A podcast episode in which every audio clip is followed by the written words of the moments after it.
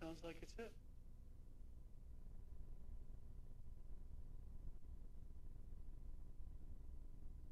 Just the sound. Okay. We'll live with it. All right. Uh, uh, let's before we read, let's bow in prayer. Gracious God, thank you so much for your word. I thank you that it is trustworthy and true. And I pray, Lord, that you'd speak to us through your word now to the glory and honor of your Son, Jesus Christ. For we pray all in his name. Amen. So we pick up with Daniel chapter 4.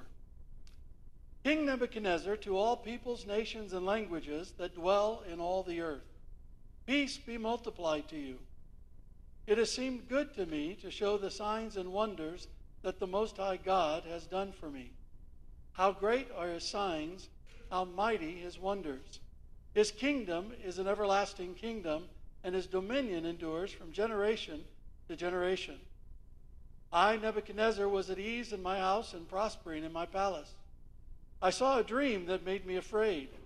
As I lay in bed, the fancies and the visions of my head alarmed me. So I made a decree that all the wise men of Babylon should be brought before me, that they might make known to me the interpretation of the dream. Then the magicians, the enchanters, the Chaldeans, and the astrologers came in, and I told them the dream, but they could not make known to me its interpretation. At last, Daniel came in before me, he who was named Belteshazzar after the name of my God, and in whom is the spirit of the holy gods. And I told him the dream, saying, O Belteshazzar, chief of the magicians, because I know that the spirit of the holy gods is in you, and that no mystery is too difficult for you, tell me the visions of my dream that I saw and their interpretation. The visions of my head as I lay in bed were these I saw, and behold, a tree in the midst of the earth, and its height was great. The tree grew and became strong, and its top reached to heaven, and it was visible to the end of the whole earth. Its leaves were beautiful, and its fruit abundant, and in it was food for all. The beasts of the field found shade under it, and the birds of the heavens lived in its branches, and all flesh was fed from it. I saw in the visions of my head as I lay in bed, and behold, a watcher, a holy one, came down from heaven. He proclaimed aloud and said thus Chop down the tree and lop off its branches, strip off its leaves and scatter its fruit. Let the beasts flee from under it, and the birds from its branches. But leave the stump of its roots in the earth, bound with a band of iron and bronze, amid the tender grass of the field. Let him be wet with the dew of heaven. Let his portion be with the beasts in the grass of the earth. Let his mind be changed from a man's, and let a beast's mind be given to him. And let seven periods of time pass over him. The sentence is by the decree of the watchers, the decision by the word of the holy ones, to the end that the living may know that the Most High rules the kingdom of men, and gives it to whom he will, and sets it over the lowliest of men. This dream I, King Nebuchadnezzar, saw and you, O Belteshazzar, tell me the interpretation, because all the wise men of my kingdom are not able to make it make known to me the interpretation. But you are able, for the spirit of the holy gods is in you. Then Daniel, whose name was Belteshazzar, uh, was dismayed for a while, and his thoughts alarmed him. The king answered and said, Belteshazzar, let not the dream or its interpretation alarm you. Belteshazzar answered and said, My lord, may the dream be for those who hate you, and its interpretation for your enemies. The tree you saw, which grew and became strong, so that its top reached to the heaven, and it was visible to the end of the whole earth, whose leaves were beautiful and its fruit abundant, and in which was food for all, under which the beasts of the field found shade, and in whose branches the birds of the heaven lived. It is you, O king who have grown and become strong. Your greatness has grown and reaches to heaven, and your dominion to the ends of the earth. And because the king saw a watcher, a holy one, coming down from heaven and saying, Chop down the tree and destroy it, but leave the stump of its roots in the earth, bound with a band of iron and bronze, in the tender grass of the field, and let him be wet with the dew of heaven, and let his portion be with the beasts of the field, till seven periods of time pass over him. This is the interpretation, O king. It is a decree of the Most High, which has come upon my lord the king, that you shall be driven from among men, and your dwelling shall be with the beasts of the field. You shall be made to eat grass like an ox, and you shall be wet with the dew of heaven, and seven periods of time shall pass over you, till you know that the Most High rules the kingdom of men and gives it to whom he will. And as it was commanded to leave the stump of the roots of the tree, your kingdom shall be confirmed for you from the time that you know that heaven rules. Therefore, O king, let my counsel be acceptable to you.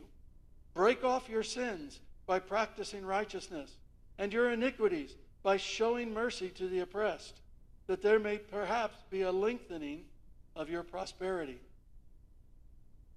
All this came upon Nebuchadnezzar. At the end of twelve months, he was walking on the roof of the royal palace of Babylon. And the king answered and said, Is not this great Babylon, which I have built by my mighty power as a royal residence, and for the glory of my majesty? While the words were still in the king's mouth, there fell a voice from heaven O King Nebuchadnezzar, to you it is spoken, the kingdom has departed from you, and you shall be driven from among men, and your dwelling shall be with the beasts of the field. And you shall be made to eat grass like an ox, and seven periods of time shall pass over you, until you know that the Most High rules the kingdom of men and gives it to whom he will. Immediately the word was fulfilled against Nebuchadnezzar. He was driven from among men and ate grass like an ox, and his body was wet with dew of heaven, till his hair grew as long as eagle's feathers, and his nails were like birds' claws.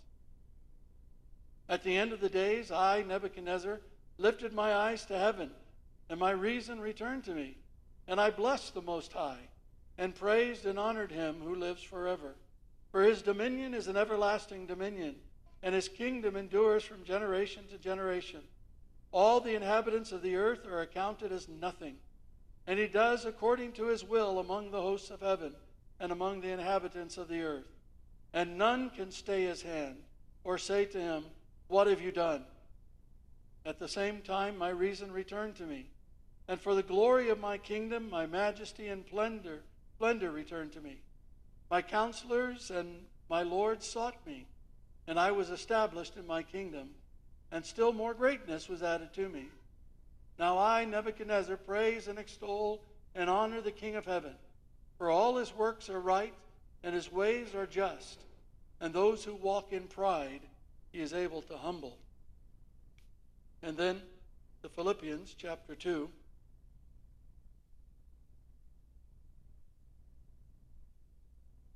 We begin with verse 5. Have this mind among yourselves, which is yours in Christ Jesus, who, though he was in the form of God, did not count equality with God a thing to be grasped, but emptied himself by taking the form of a servant, being born in the likeness of men. And being found in human form, he humbled himself by becoming obedient to the point of death, even death on a cross. Therefore, God has highly exalted him and bestowed on him the name that is above every name, so that at the name of Jesus every knee should bow in heaven and on earth and under the earth, and every tongue confess that Jesus Christ is Lord, to the glory of God the Father. God bless to us these readings from His holy word. Back around uh, 1990, yeah, that's a few years ago, uh, back around 1990, 91, I was at a conference in Oklahoma in the United States. And the conference was for small church leaders and elders and the like. And so, so I was there. I think Karen and I might have been leading some worship uh, or doing some teaching, or maybe just as participants. But uh, a man named Matt came up to me and wanted to have a chat with me about the ministry. And we talked together uh, about, uh, oh, maybe 30 minutes or so uh, in our conversation. Uh, he asked me whether or not I thought he should go into the ministry, and I give him my standard answer, which is no. uh, I say you shouldn't do it unless it's the only thing you can do. That should be your last choice, and it, and it, it needs to be your only choice. And so we chatted, and, and so and I, and I, I saw him once or twice more, but not didn't hear much from him until about uh, 10 years later. I get a call, and it's Matt, and he says, "Rod, I looked you up, and I just I, I was writing a paper for seminary. It's a it's part of uh, our graduation process where we have to uh, give an account of the the most influential person in our journey to the ministry. And I just wanted you to know that the conversation that I had with you was the most influential thing in my journey to the ministry. And I was writing about it, and I thought I should let you know about it. Matt and his wife uh, went on to be missionaries in Russia for a number of years. And just before COVID, they were about to head off to Uzbekistan. Uh, and uh, kind of interesting.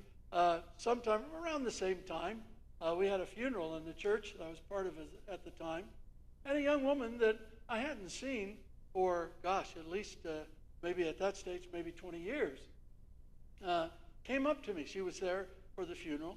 Uh, I think her name was Tracy, and I was chatting with her, and she said, Rod, I just wanted you to know that uh, the reason that I'm in youth ministry right now is because of you and Karen leading worship at the camp that I used to go to. And I just wanted to thank you.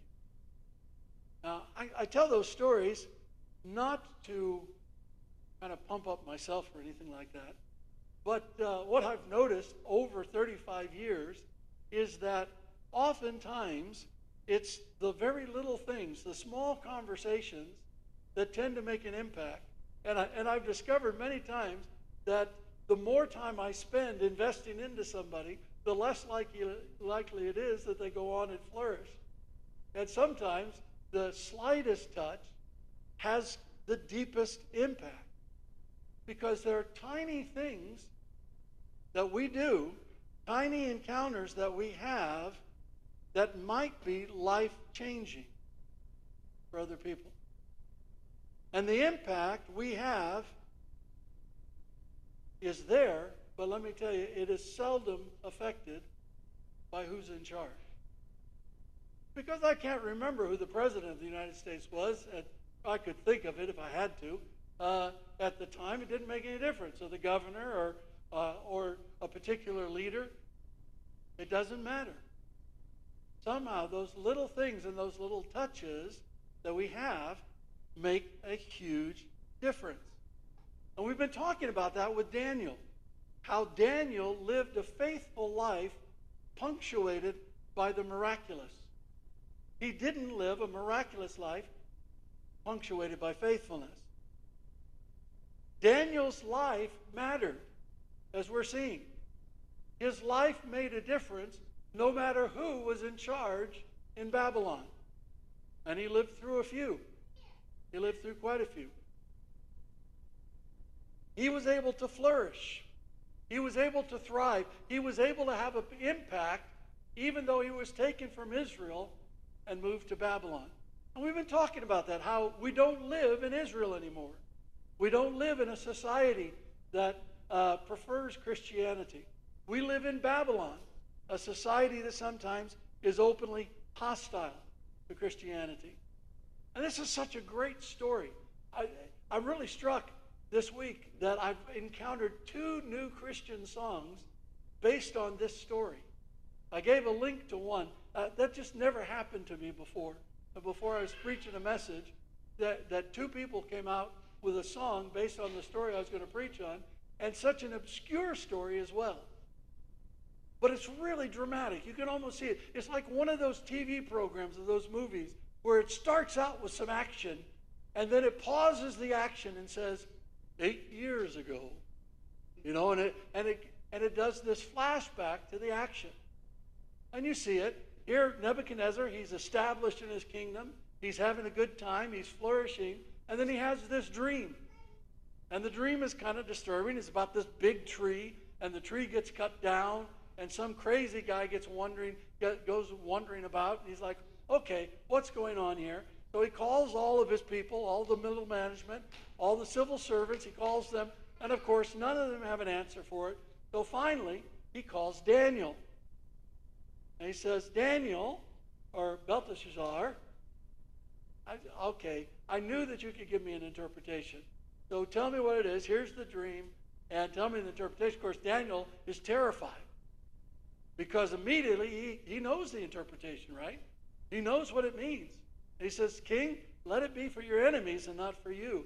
And the king has to say, okay, Daniel, I'm not going to cut off your head. Don't worry about this. I won't feed you to the lions. I'm not going to hang you. I won't kill you at all. Just tell me the truth. And so Daniel tells him, he says, King, this is you. You're the tree. You get cut down. You're going to wander around for seven years. And you're going to be like a crazy person. Your, your, your hair is going to be really long. Your fingernails are going to grow out like talons. You're going to crawl around like a beast. And it's, it's going to be a bummer. And, uh, and he says, Now, I, I give you some counsel. King, probably the best thing to do is repent. Tear away those sins, tear away those iniquities, and change your life, and maybe it won't happen. So he departs. A year later, you get this 12 months. A year later, Nebuchadnezzar, he's up on the palace roof. He says, Wow, haven't I made a great kingdom for myself? Aren't I the most awesome king ever in the universe? And isn't it amazing what I did just by myself by my own effort, by my own hand. And the Lord says, Whoops, too bad. Now it's going to happen. And he goes, and he goes crazy. He wanders out into the wilderness, and seven years go by. And after seven years, he kind of comes to his senses, says, God, okay, I praise you, I worship you, you really are God. It's about you, not about me. And suddenly he's restored and he's restored to the kingdom. And the whole story is told by Nebuchadnezzar. So it's Nebuchadnezzar relating all the things that happened here. The striking thing about this story is that it's eight years long. It lasts eight years. This is a, an eight year long chapter. I know you thought it was a long time when I was reading the whole thing, like, when is he going to get to the end of it? About eight minutes. We'll multiply that by eight years, and you got something that's, that's really, really long. And it's also extraordinary to me how Babylon didn't fall apart when Nebuchadnezzar wasn't there. Uh, just such an incredible story. But in this story, we learn some very, very important things for us in our Babylon today if we're going to flourish. We need to pay attention to these things. The first thing, and it's really the emphasis of the whole story, this is what it's all about. God is sovereign over history and humanity. The one true living God, the God that we worship, the God known as Yahweh, the God who is one God in three persons Father, Son, Holy Spirit that God is sovereign over history. Nobody challenges him. Nobody, no, no, nobody changes the plan. The outcome is going to happen because God is sovereign. God is the king. And no human being is even close. No human being is even close. The theme of the story, and you know it's the theme because it's repeated three times. And let me tell you, when God repeats something three times, Take it seriously, especially if it's very close. Here's the theme The Most High rules the kingdom of men and gives it to whom he will. The Most High rules the kingdom of men and gives it to whom he will. That is the theme of the story. And by the kingdom of men, it's referring to all the earthly governments of human beings, all of our areas of influence, all of our areas of control. Even you might think your, your large companies, your Amazons, your Facebook. The Lord, uh, the, the Lord Most High, the Most High God, rules the kingdom of men and gives it to whom he will. And God's purpose in telling this story is so that we, the living, would know and take it to heart. We need to take it seriously that God is sovereign. We need to take it seriously that God is in control. And a lot of times, what we do as people, we run around thinking that it all depends on me. That if I don't do this right, then the, everything's going to fall apart. My family will fall apart. The church will fall apart. Whatever is going to fall apart. And we run around like crazy, or we start to panic and we say, oh no, now we've, we've got a Hindu prime minister. Oh, what's going to happen? The nation's to gonna fall apart. We've got an octogenarian president. What's to happen? The United States is to fall apart. It's terrible. It's all to happen. And we get crazy and we start thinking that it depends on me. It depends on, on my protests or, or whatever it is that you might insert for yourself to do. But God says no. The Most High rules the kingdom of men. The Most High is in charge. Take it to heart and live accordingly. And this God is the one who gives the kingdom of men to whom he will, so that people cannot take credit or responsibility.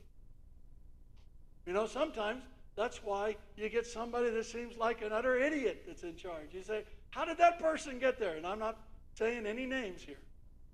You can fill in the blanks with whomever you want there. But sometimes that happens because God wants us to know it doesn't depend on them. God is the one who's in control. It didn't depend on which Caesar was in power for the first 300 years of the church. The church grew anyway. It didn't de- depend on whether they were being persecuted or not. The church grew anyway.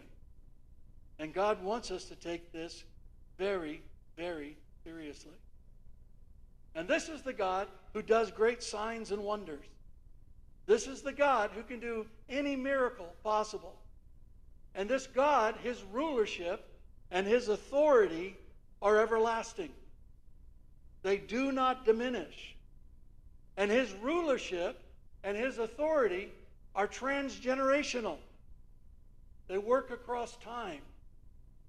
You know, we, we like to measure our lives by birthdays, right? Oh, next year will be my next birthday. Oh, and then we all look at the big tens, right? 10, 20, 30, 40, 50, 60, and, and on. You know, and we think we measure our lives that way. You know, God doesn't. God measures our lives in terms of generations. God measures humanity in terms of generations. Do you know that God might have you do one thing that will affect somebody a hundred years from now? Because that's the way God works. And there's so many, so many examples of that. I'm not even going to begin to try. God works over the course of years. He doesn't work according to our timetable and our time perspective. You know, if with the day of the, of the Lord is a thousand years, and a thousand years is like the day, then that means if God says, I'll be with you in a minute, that means six months. You can do the math. In this story, it's eight years long. Eight years it takes to unfold. It's a year after the dream before the seven years start. It's extraordinary how God works across time he works across the course of years.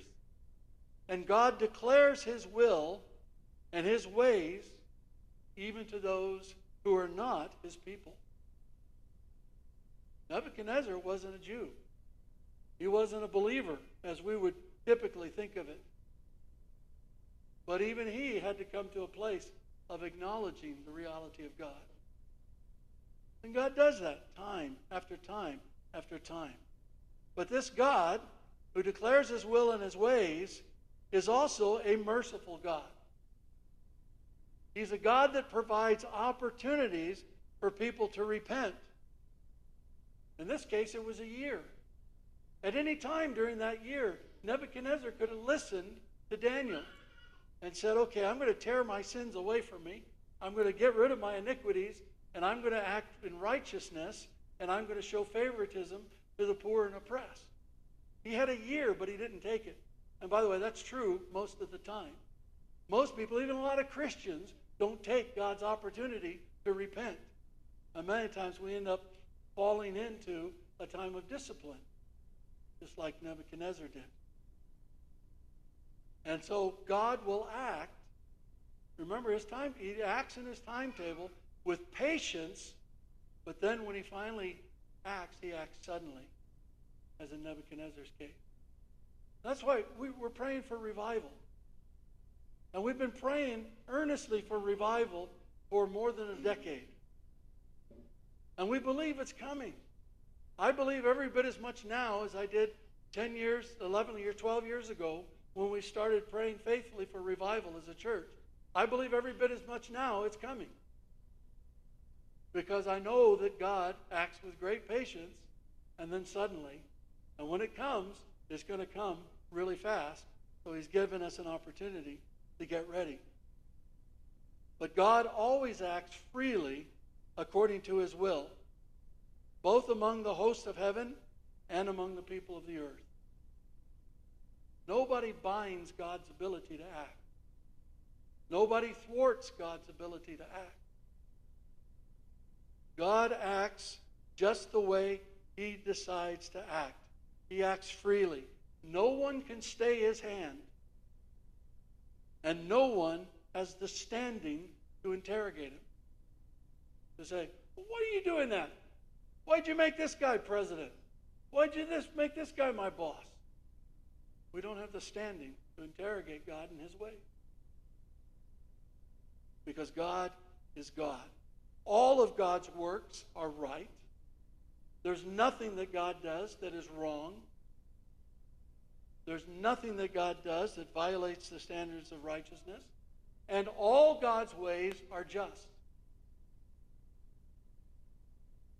They're always fair, they're always proper. So he wants us to know the Most High rules the kingdom of men and gives it to whom he will. And we have to have that as our basis. We have to have that as a foundation of our faith. We need to live out this reality in our lives. We need to live extra every day like we believe this is true because it makes all the difference. In fact, if you don't get this, you don't get anything else. It's so important. God is sovereign over history. And our faith our ba- is based on that. You know, I live my life for Jesus knowing that this life is not the life, it's the life that is to come. If we don't believe that God's sovereign over history, why would we live for Jesus now?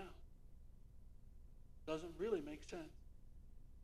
It only makes sense when we know that God is sovereign over history. The second thing we learn in this text very important, that the leaders of Babylon are inconsequential in the flow of history under God's sovereignty. The leaders of Babylon are not that important. The leaders of Babylon are insignificant. We often think that it's whoever is the leader, whoever's in parliament, who's ever the boss, or on and on and on, that that's what makes all the difference. And we focus on getting the right person elected. But the right person elected will not make a difference in what God is doing in history. It doesn't affect his sovereignty. Getting the right president of the United States does not change the direction of history as God knows it. Perhaps sometimes as we know it but not as God knows it. Leaders ultimately are rather inconsequential.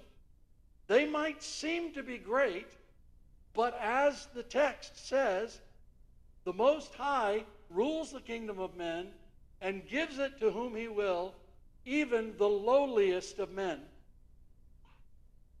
Do you know that any leader, and you can name any leader globally, that leader is the lowliest of people?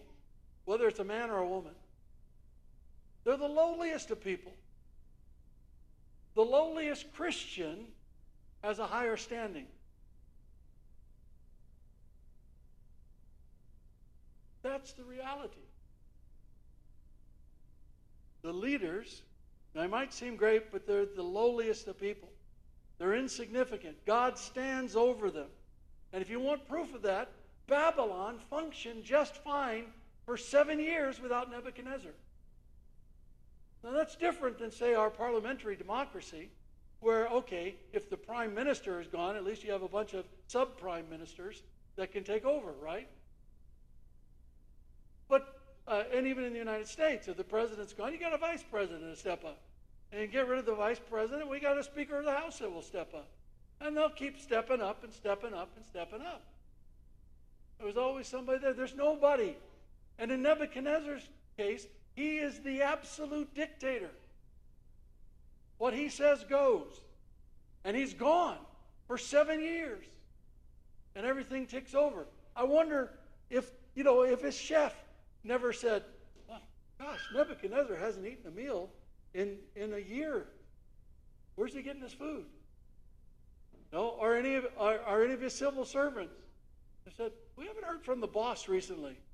I wonder what he thinks about it, the job we're doing. It just kept going. It was God's demonstration of his insignificance. And we also learned that these leaders, they're surrounded by a spiritual reality, a reality that's filled with angels and demons, as well as the natural reality. And they cannot normally see the spiritual reality, but the spiritual reality dramatically affects their leadership. One of the reasons why we pray. Because sometimes the spiritual reality of Parliament has a bigger impact than the actual natural reality of Parliament. That's why when somebody gets to certain positions of leadership, you ever notice they tend to act like everybody else in that same position of leadership, is because there's spiritual forces that are influencing them. And we also learned that none of Babylon's wise men can figure out the ways of God. They just don't get it. The people of this world, they cannot possibly know the ways of God. And so we have God here who challenges leaders. And I think God challenges all leaders, whether they're Christians or not, with the same way that Daniel challenged uh, Nebuchadnezzar tear away your wrongdoing, tear away your sins, rip it from you, and practice righteousness. Do that which promotes healthy, good relationships. And also, tear away your iniquities.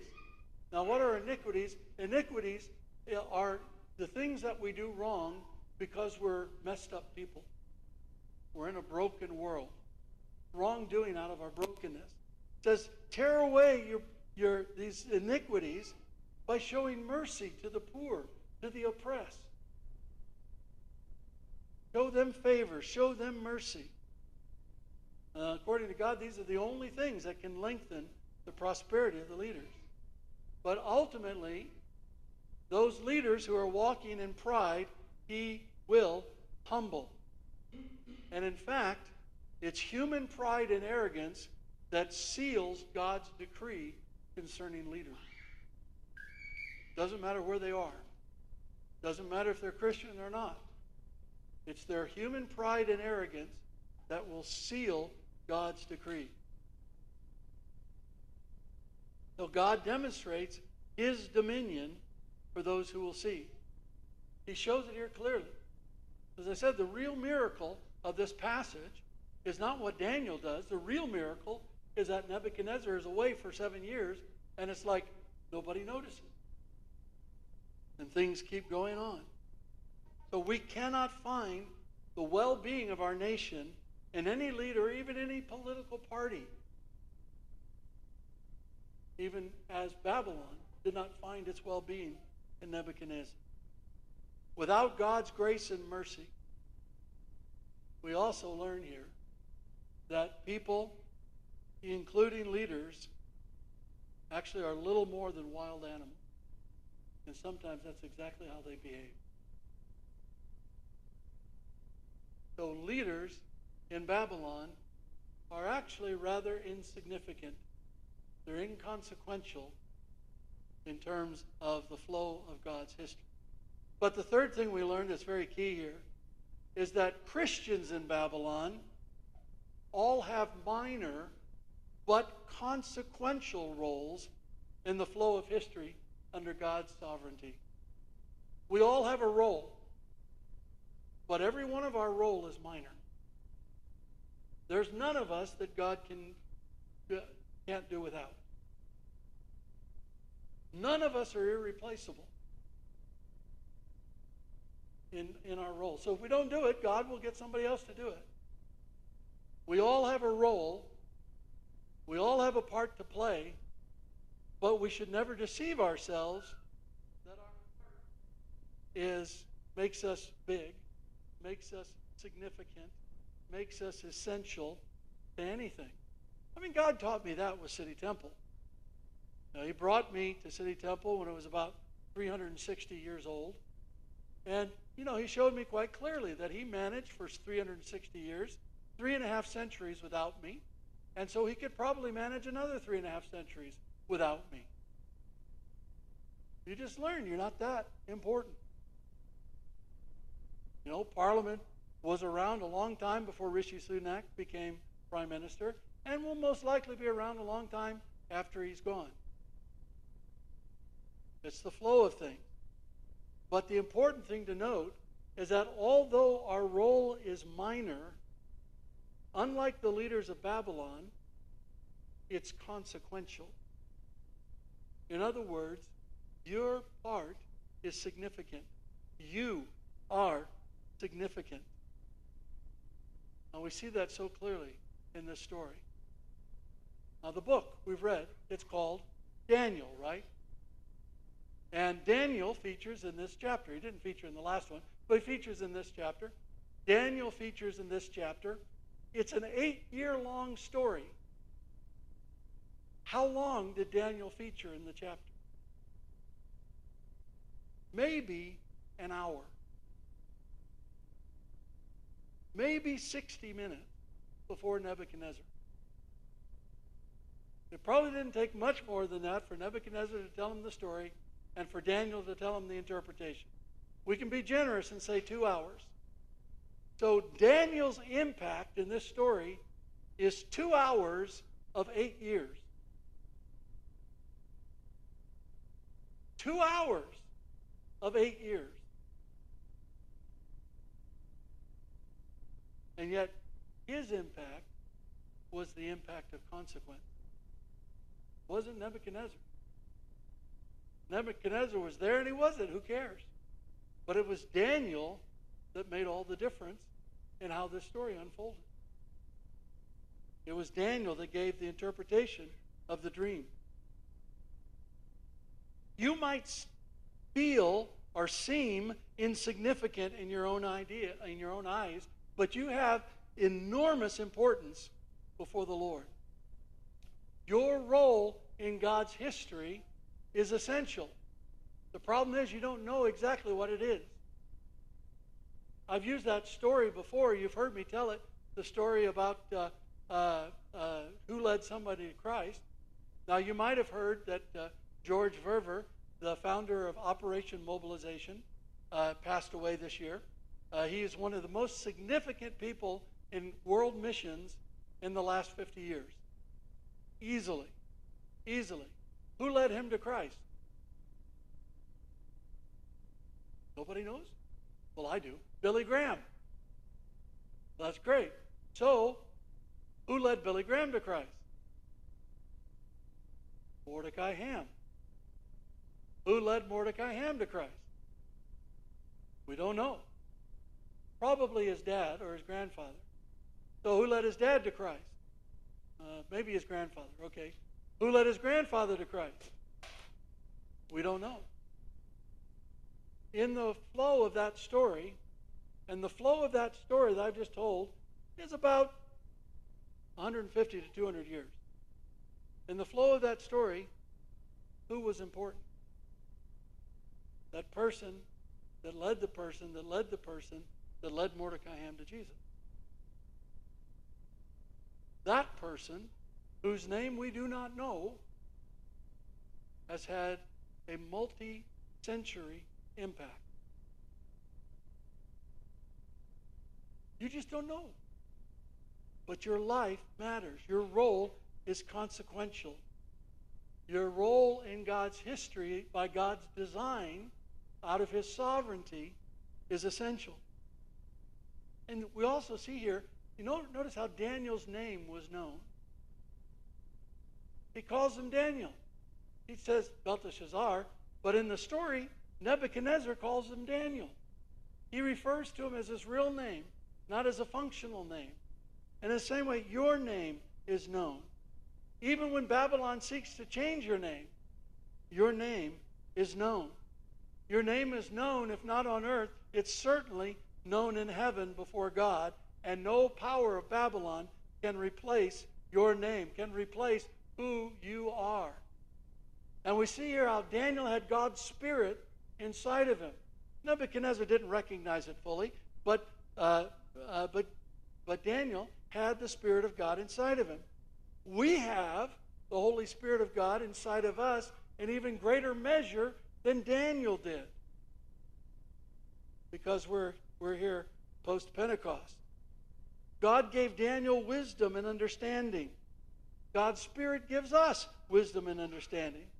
God uses Daniel, use Daniel here to communicate his word to the people of the world, and God will use us to communicate his word, his will, his ways as well. You don't know that half hour encounter you have with somebody might lead them to become a missionary to the ends of the earth. That five minute water cooler conversation might be the spark that puts that person on a journey to find Jesus 10 years later. You don't know, but God does. God does.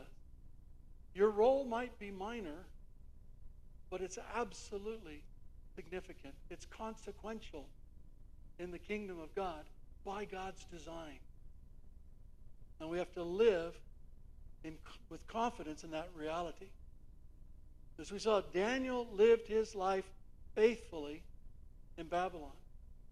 All throughout, he experienced flourishing despite the difficulty. We know he flourished because years after he was first brought into Nebuchadnezzar's service, he's still there. And he's still the guy that Nebuchadnezzar goes to when he needs a solid dream interpretation. But throughout this time, Daniel wasn't waiting for God to use him. Daniel wasn't saying, Oh God, oh God, what am I supposed to do? Uh, how am I supposed to live? I'm just going to sit around and do nothing until you tell me what I'm supposed to do. He didn't do that. He lived out his life, his reality, who he was. He was faithful in the way that we live, the way that he lived. Just as we're called to be faithful in the way that we live. Now this is good news. It means you, you are significant in ways that you'll never understand this side of heaven. But when we see it from the perspective of history, from the perspective of heaven, we're going to say, oh, that's so, that's so amazing. I'm there. I'm part of this. And it's gorgeous. And it's glorious. And it looks like Jesus all over. That's our reality. But we can flourish in Babylon.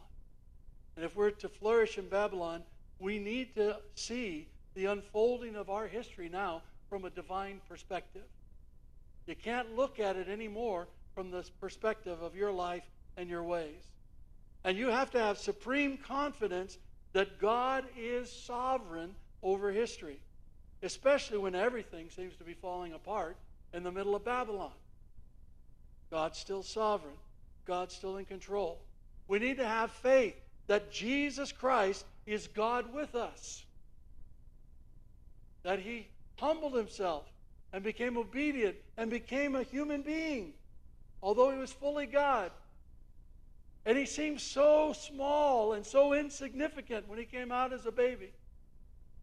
And He must have seemed so small and insignificant in backwater Israel growing up but he was actually the Savior of the world. Jesus is God with us. We often forget how small and insignificant he seemed until he was resurrected. And we often neglect how significant we are because we just seem small and insignificant in our eyes or in the eyes of people around us. So we have to recognize that our lives are significant in ways that we might not fully realize, but they are significant. And consequently, frankly, we just need to stop trying to figure it out.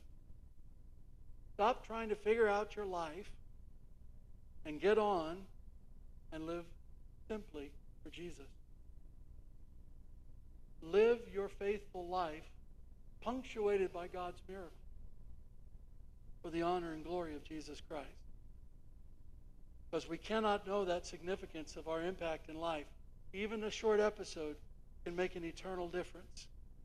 But we can know that God is sovereign and has surrounded us with his love in Jesus Christ so that we can live by grace through faith in Jesus every day. Let's pray. Gracious God, thank you so much for this story. Thank you, God, that you are the sovereign Lord of history, that you rule the kingdom of men, and you give it to whom you will, that you're in control, and that those leaders that we often look up to, those leaders that we often idealize, they're nothing. They're the lowliest of men, not the highest of men. But that we, in your Son Jesus Christ, are seated with Christ in the heavenly places, far above every other name that can be named. That we have a name that no Babylon can wipe out, a name that's known in heaven, and that we have lives of significance. Help us to live them faithfully your glory, honor, and praise. We pray all this through Jesus Christ, our Lord and our Savior.